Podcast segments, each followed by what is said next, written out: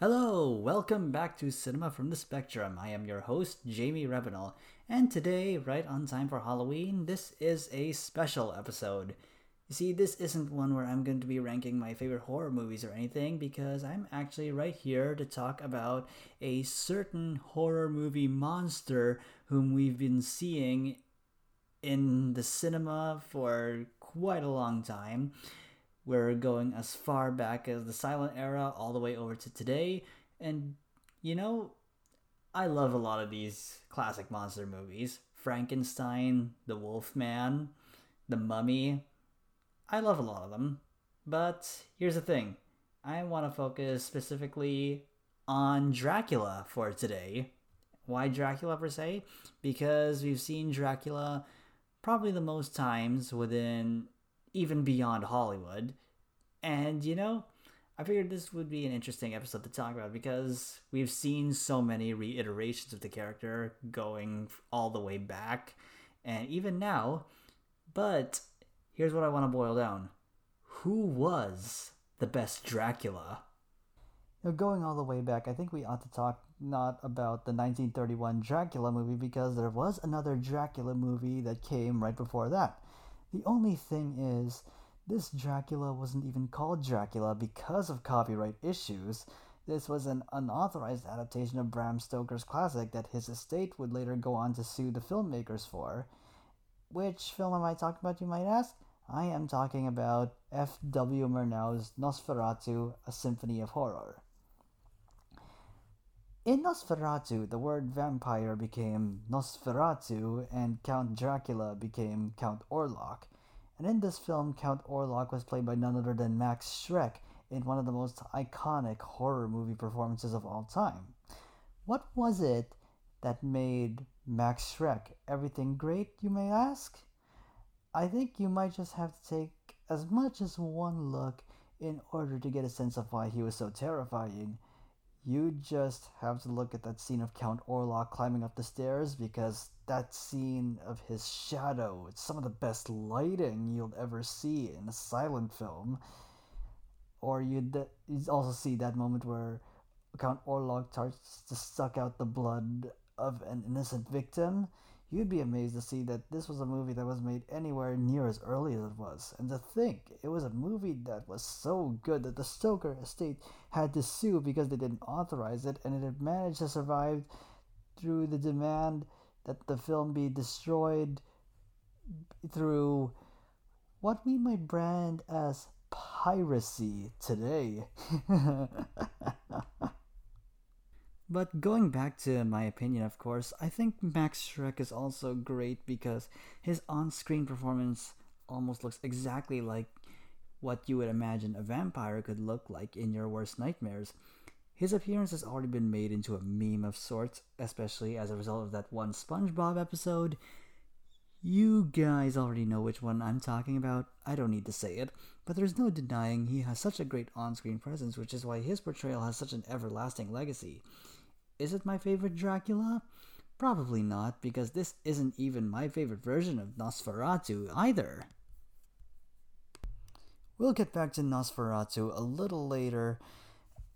As we move into a later era, it's worth talking about Bela Lugosi's Dracula because he's also one of the most well-known ones, but also because this film was one among a group of movies released by Universal Studios to bring monster movies to the screen alongside films like James Whale's Frankenstein or The Invisible Man and The Mummy, among many. Personally, this film never really did much for me. Yet there's no denying that Lugosi has got such a great sense of charm to him owing to the fact that this was a take on Dracula that was influenced by his own roots in theater.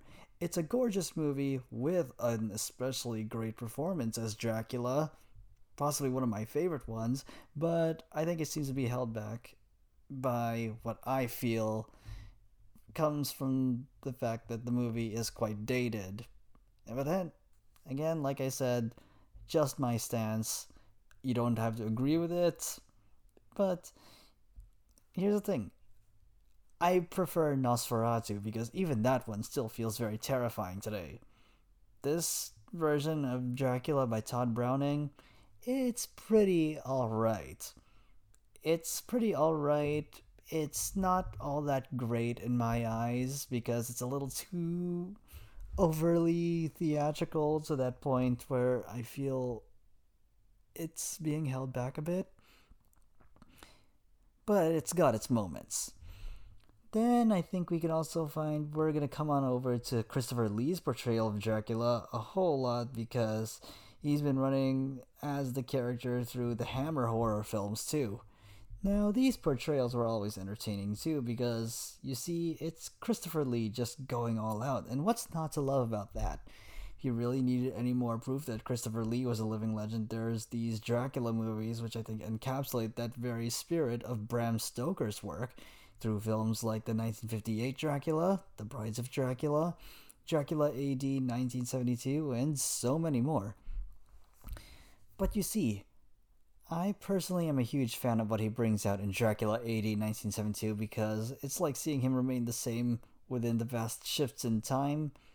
It's also just a lot of fun. Oh, and that Jess Franco Dracula movie is pretty neat too.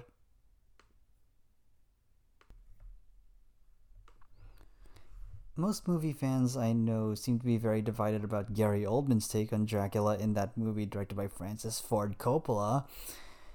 But even with all those bad accents that invade that film, he did a pretty great go- a pretty great job, I think.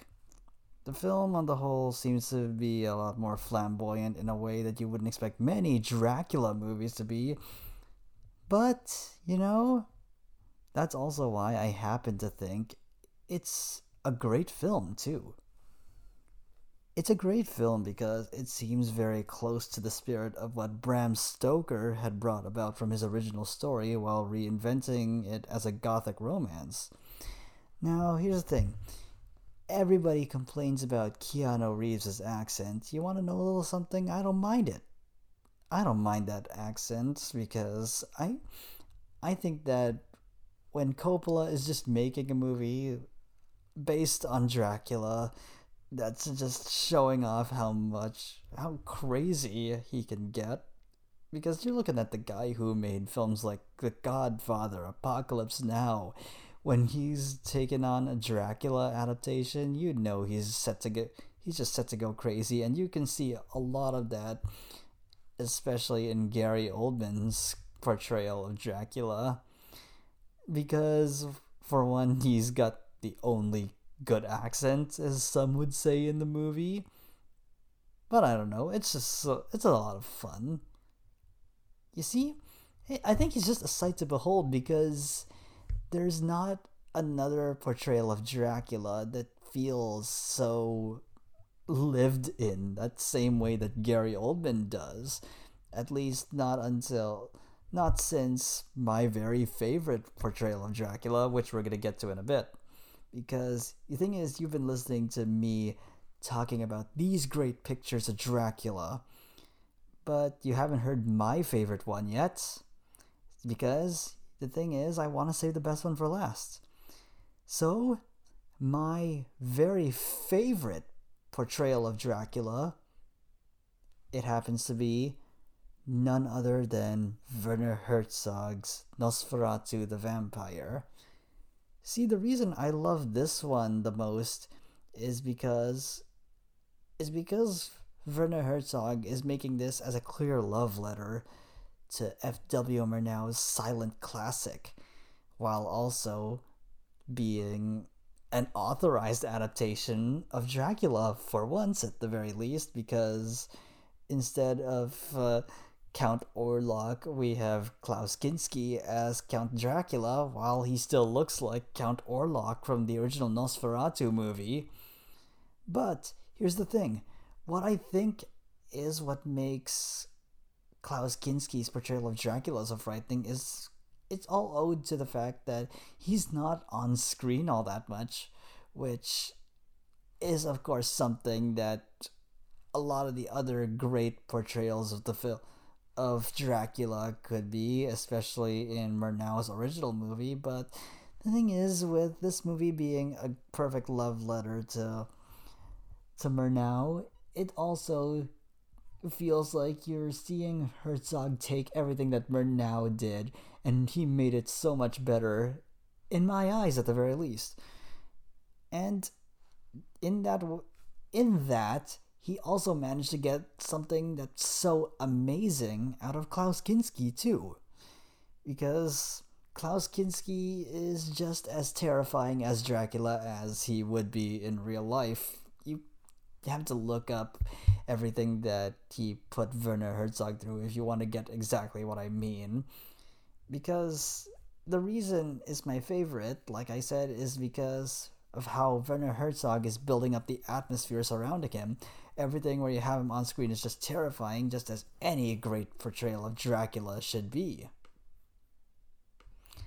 Now, you see, I realize this might be a, a shorter episode than my usual one, but the thing is, every I just want to say that every portrayal of Dracula is great for their own reasons. Whether you like Todd Browning's version of Dracula, what, through Bela Lugosi's performance, whether you like F W Murnau making the most through German Expressionism in Max Schreck, or Gary Oldman just going all out, just like Christopher Lee did, or Klaus Kinski. All these films, I think, are worth checking out in some way or another. And, well, with that said, I hope all of you who are listening are having a great Halloween, because I've, I'm right here just thinking there's a whole lot more, there's a whole lot you could do with the story of Dracula. There's a whole lot you can do, but these performances here, I think, are some among the very best, which is what exactly I was hoping to talk about, was hoping to cover here. And, you know, sometimes you need a lot of that if you want to have a great Halloween. Now, with that said, this is Jamie Rebnell of Cinema from the Spectrum. I'm signing off, and I hope you all have a great Halloween. I shall see you all later.